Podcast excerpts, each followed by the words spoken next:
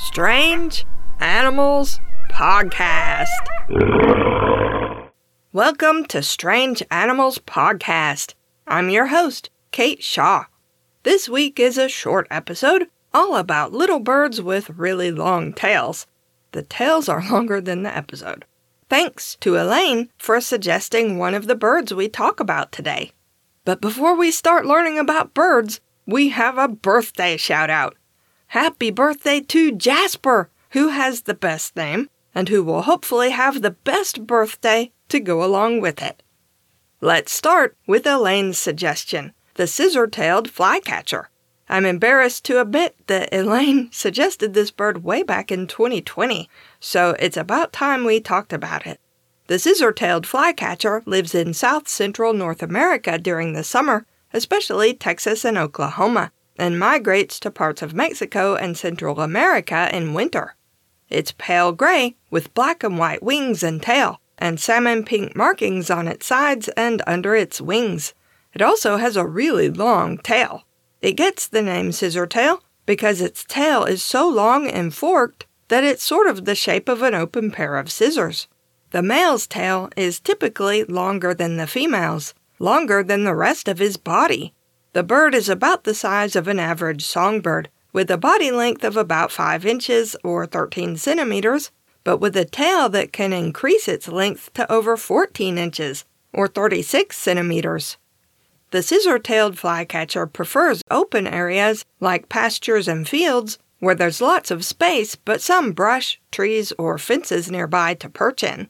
It mostly eats insects, but it will also eat berries, especially in winter. It's related to kingbirds and pewees, and will even hybridize with the western kingbird where their ranges overlap. Its long tail is partly for display but mostly it helps the bird maneuver in midair as it chases insects, or hover in midair as it looks around for an insect to catch. It especially likes grasshoppers, and when it catches one, it will usually kill it before eating it by smashing it against a tree limb or other perch. Another little bird with a long tail is the long tailed sylph, which is a type of hummingbird. It lives on the eastern slopes of the Andes Mountains in northwestern South America, mostly along forest edges, in gardens, grasslands, and other mostly open areas. It migrates to different parts of the mountains at different times of year to follow the flowering of its favorite plants. It's larger than many species of hummingbird, even if you don't count the tail. It eats nectar like other hummingbirds do, but also eats tiny insects and spiders. Its bill is black and not very long compared to most of its relations. Sometimes it will jab the tip of its bill straight through the base of a flower to get at the nectar, instead of inserting it into the flower like other hummingbirds do. And while it can hover, sometimes it perches to feed instead. Both the male and female long tailed sylph are a beautiful metallic blue and green in color, although the male is brighter and has purplish brown wings. The female is about 4 inches long, or 10 centimeters, including her tail. And while the male is about the same size as the female, his tail is really long, up to 4.5 inches long, or 12 centimeters. His tail is forked, like the scissor tailed flycatcher's, but unlike the flycatcher, the sylph's tail makes it harder for the bird to fly. During breeding season, the male attracts a mate by flying in a U shaped pattern that shows off his tail and his flying ability. The male long tailed widow bird also attracts a mate with a flying display to show off his long tail. It lives in grasslands in a few parts of Africa, with the biggest population in South Africa. It forages in small flocks looking for seeds, and it also eats the occasional insect or spider. It's a sparrow like bird only about 4 inches long, or 10 centimeters, not counting its tail. The female is mostly brown with darker streaks and has a short tail. The male is black with red and white patches on the shoulders of his wings, called epaulets. His coloring, including the epaulets, is almost identical to that of a totally unrelated bird, the red winged blackbird of North America, but he has something the blackbird doesn't a gigantically long tail. The male widow bird's tail is made up of 12 feathers. and about half of them grow up to 20 inches long. That's nearly two feet, or half a meter. Like the long tailed sylph, the long tailed widow bird's tail actually makes it harder for him to fly. If it's raining, he can't fly at all. Fortunately for him, outside of the breeding season, his tail is much shorter. During display flights, he spreads his tail feathers to show them off better and flies very slowly. Males with the longest tails attract the most females. Similarly, the pin-tailed whydah is another little sparrow-like bird where the male grows a really long tail to attract females. It lives in grasslands, savannas, and open woodlands in sub-Saharan Africa, which just means south of the Sahara Desert. It mostly eats seeds. During breeding season, the male is a striking pattern of black and white with a bright orangey red bill and really long tail plumes. He's about the size of the long tailed widow bird, but his tail grows about 8 inches long, or 20 centimeters. The female is brown with darker streaks and looks a lot like a sparrow, although it's not related to sparrows. To impress a female, the pin tailed whydah will hover in place near her showing off his long tail plumes and his flying ability. A lot of whydah species grow long tails. A lot of whydahs are also brood parasites, meaning that instead of building a nest and taking care of her own eggs, the female sneaks in and lays her eggs in the nest of a different species of bird. Then she flies away, probably whistling to make her seem extra nonchalant and leaves the other bird to take care of her eggs and the babies when they hatch. She mostly lays her eggs in the nests of various species of finch, and not only do her eggs resemble the finch's eggs, except that they're bigger, the babies resemble finch babies when they hatch, except they're bigger. Specifically, the babies have a really specific gape pattern. When an adult bird approaches its nest, a baby bird will gape its mouth wide to beg for food. This prompts the parent bird to shove some food down into that mouth. The more likely a baby is to be noticed by its parent, the more likely it is to get extra food. So, natural selection favors babies with striking patterns and bright colors inside their mouths.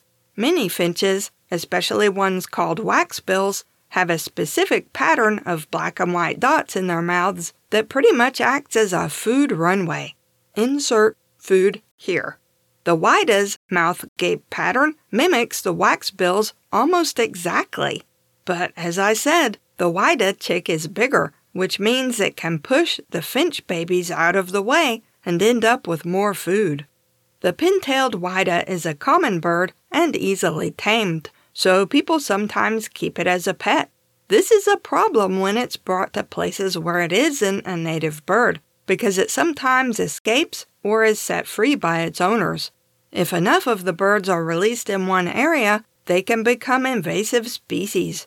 This has happened with the pin-tailed whydah in many parts of the world, including parts of Portugal, Singapore, Puerto Rico, and most recently, Southern California. Since they're brood parasites, they can negatively impact a lot of other bird species in a very short time.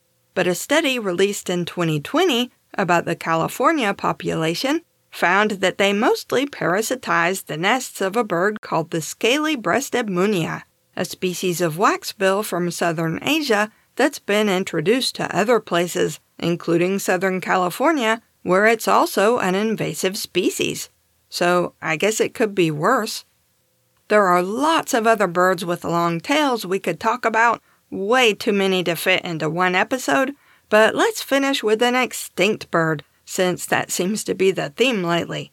In May 2020, an ancient bird was described as Kompsornis longicaudus, and it lived 120 million years ago in what is now China. Its name means long tailed elegant bird. It was bigger than the other birds we've talked about today, a little over 2 feet long, or 70 centimeters, but a lot of that length was tail. Kompsornis is only known from a single fossil, but that fossil is amazing. Not only is it almost a complete skeleton, it's articulated. meaning it was preserved with all the body parts together as they were in life, instead of the bones being jumbled up. That means we know a lot about it, including the fact that unlike other birds of the time, it didn't appear to have any teeth. It also shows other features seen in modern birds, but not always found in ancient birds, including a pronounced keel, which is where wing muscles attach. That indicates it was probably a strong flyer.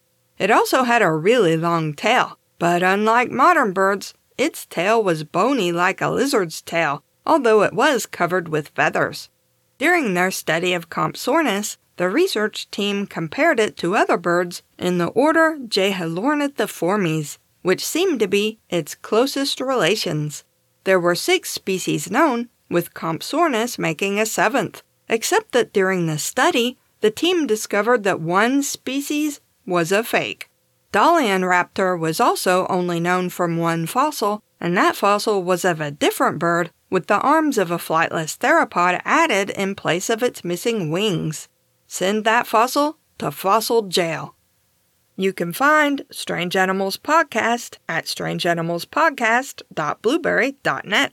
That's blueberry without any E's. If you have questions, comments, or suggestions for future episodes, email us at strangeanimalspodcast at gmail.com.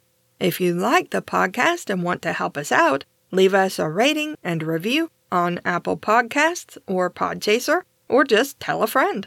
We also have a Patreon at patreon.com slash strangeanimalspodcast if you'd like to support us for as little as $1 a month and get monthly bonus episodes.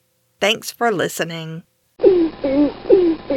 and when it catches one, it will usually kill it before eating it by smashing it against a tree limb or other perch. Yum. The research team compared it to other birds in the order Jehalorna. I practiced this and oh my gosh, this thing is a really long word. Jehalorna. It's got an extra syllable that it doesn't feel like it should have.